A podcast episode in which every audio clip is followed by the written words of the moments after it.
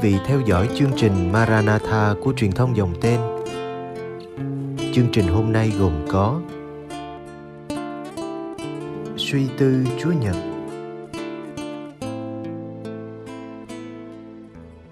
Bây giờ kính mời quý vị cùng đón xem chương trình.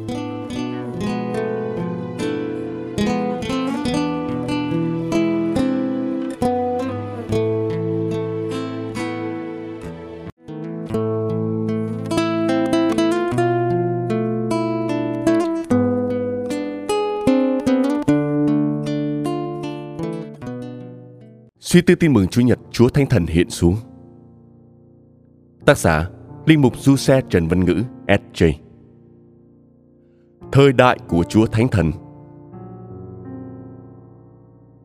Sau cái chết của Thầy Giêsu, các môn đệ sợ hãi và chạy trốn. Họ bị tổn thương và sợ hãi về những điều tiếp theo có thể xảy đến cho mình. Tuy nhiên, khi Chúa Thánh Thần ngự xuống trên các tông đồ trong ngày lễ ngũ tuần, các ông được biến đổi thành con người mới. Họ không còn sợ hãi và vô tín nữa. Đây là bước ngoặt quan trọng trong hành trình trở thành người môn đệ thực sự của Đức Kitô. Sách Công vụ Tông đồ ghi lại, sau khi lãnh nhận Thánh Thần, ông Phêrô đứng trước dân chúng đang cư ngụ tại Jerusalem và lớn tiếng loan báo về sự phục sinh của Đức Kitô. Thánh Thần đến và biến đổi các môn đệ thành những người mạnh dạn lên đường giáo hội trở nên sống động. Khi còn ở với các môn đệ, Đức Giêsu đã hứa ban Chúa Thánh Thần cho các ông. Chỉ có tin mừng Luca và tin mừng Gioan tiếp tục kể về sự xuất hiện của Chúa Thánh Thần và cho thấy đây là một biến cố quan trọng đánh dấu sự trưởng thành của giáo hội. Các Kitô hữu đầu tiên hiểu rõ hơn ai hết về những gì đang xảy ra giữa họ. Chúa Thánh Thần đến ở với họ. Ngài cùng hoạt động và làm cho họ trở nên sống động. Hôm nay, cả giáo hội hoàn vũ mừng lễ Chúa Thánh Thần hiện xuống. Chúng ta được mời gọi suy ngẫm về Chúa Thánh Thần, ngôi thứ ba của Thiên Chúa. Ngài là món quà tuyệt vời được ban cho các môn đệ và cho chúng ta. Đôi lúc, chúng ta cho rằng những tín hữu đầu tiên hạnh phúc hơn vì họ được sống cùng thời với Đức Giêsu. Nhưng chính Đức Giêsu đã khẳng định sẽ tốt hơn cho các môn đệ khi Ngài ra đi. Tại sao? Bởi vì sau đó Ngài sẽ gửi đấng bảo trợ, Chúa Thánh Thần là thần chân lý, đấng sẽ dẫn họ đến sự thật toàn vẹn. Cho nên, thời đại mà chúng ta đang sống là thời đại của Chúa Thánh Thần.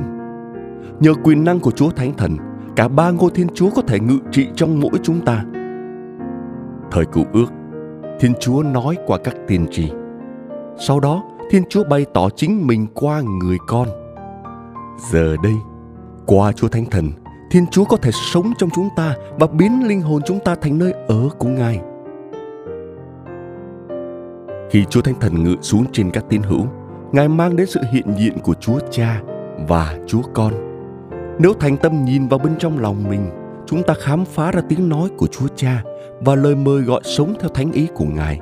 Chúng ta cũng sẽ nhận ra Chúa Con, đứng mà chúng ta được mời gọi bắt trước và sự kết hiệp mật thiết với Ngài. Tất cả những điều này chỉ có thể xảy ra được nhờ Chúa Thánh Thần. Ngài ngự xuống trên chúng ta như cách mà Ngài đã ngự xuống trên Đức Maria và Đức Mẹ thụ thai con Thiên Chúa. Khi Chúa Thánh Thần ngự xuống trên chúng ta, Thiên Chúa được sinh ra trong tâm hồn chúng ta và chúng ta sẽ nhận được sự sống của Thiên Chúa. Thiên Chúa Ba Ngôi đang làm việc trong thế giới hôm nay. Chúng ta được mời gọi nhận ra sự hoạt động của Thiên Chúa và cùng cộng tác với Ngài.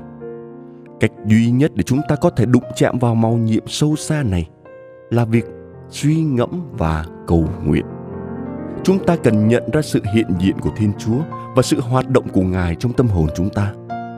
Nếu để ý, chúng ta sẽ nhận ra những hoa trái của sự hiện diện của thiên chúa trong cuộc sống của chúng ta. Ý muốn của chúa cha là con người được hòa giải với ngài.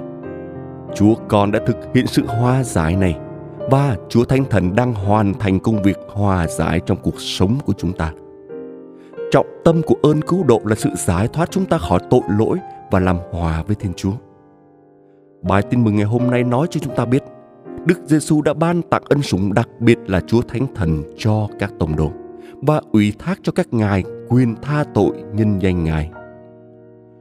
Anh em hãy nhận lấy Thánh Thần. Anh em tha tội cho ai thì người ấy được tha. Anh em cầm giữ ai thì người ấy bị cầm giữ. Hôm nay, chúng ta cử hành đại lễ Chúa Thánh Thần hiện xuống. Đây là cơ hội tốt để chúng ta suy ngẫm về hoạt động của Chúa Thánh Thần trong đời sống của chúng ta. Một trong những cách tốt nhất để Chúa Thánh Thần có thể hoạt động trong cuộc sống của chúng ta là qua bí tích hòa giải. Khi chúng ta hòa giải với Chúa Cha, chúng ta bắt đầu sống trong ân sủng của Thiên Chúa. Chúng ta sẽ nhận được bảy ân sủng của Chúa Thánh Thần.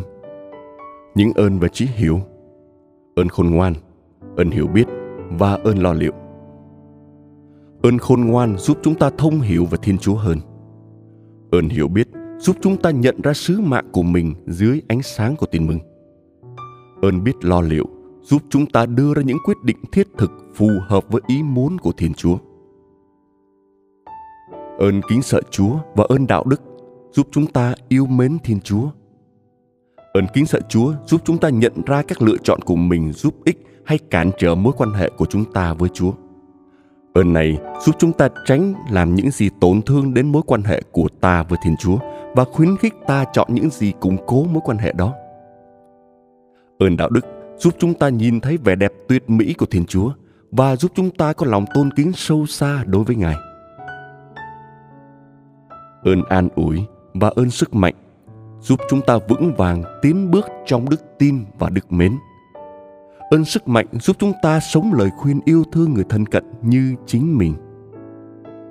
Như vậy, để nhận được những ân sủng của chúa thánh thần và các ơn cần thiết cho hành trình đức tin của mình, chúng ta cần phải bắt đầu với ơn nền tảng nhất là ơn giao hòa với thiên chúa. Qua bí tích hòa giải. Trong bài tin mừng hôm nay đức giêsu đã trao ban ơn tha tội cho các linh mục đầu tiên của ngài và Ngài mời gọi mỗi người chúng ta hãy mở lòng đón nhận món quà tặng đó. Vì Thiên Chúa muốn tất cả mọi người được sống tự do là con cái Thiên Chúa và sinh nhiều hoa trái trong đời sống chúng ta. Lạy Chúa Thánh Thần, xin hãy đến và đổi mới tâm hồn chúng con.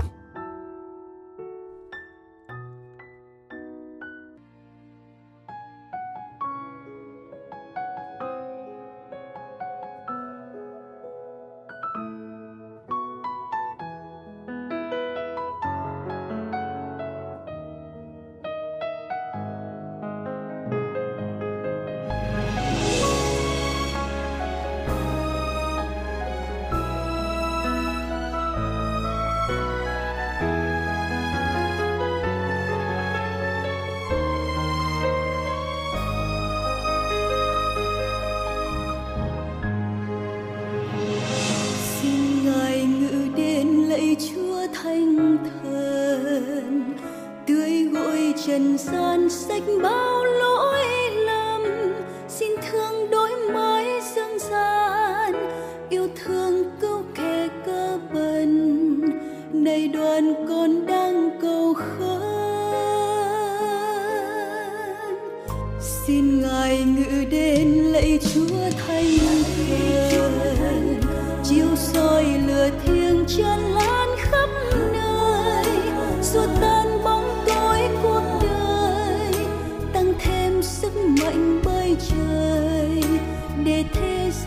rất đẹp tươi.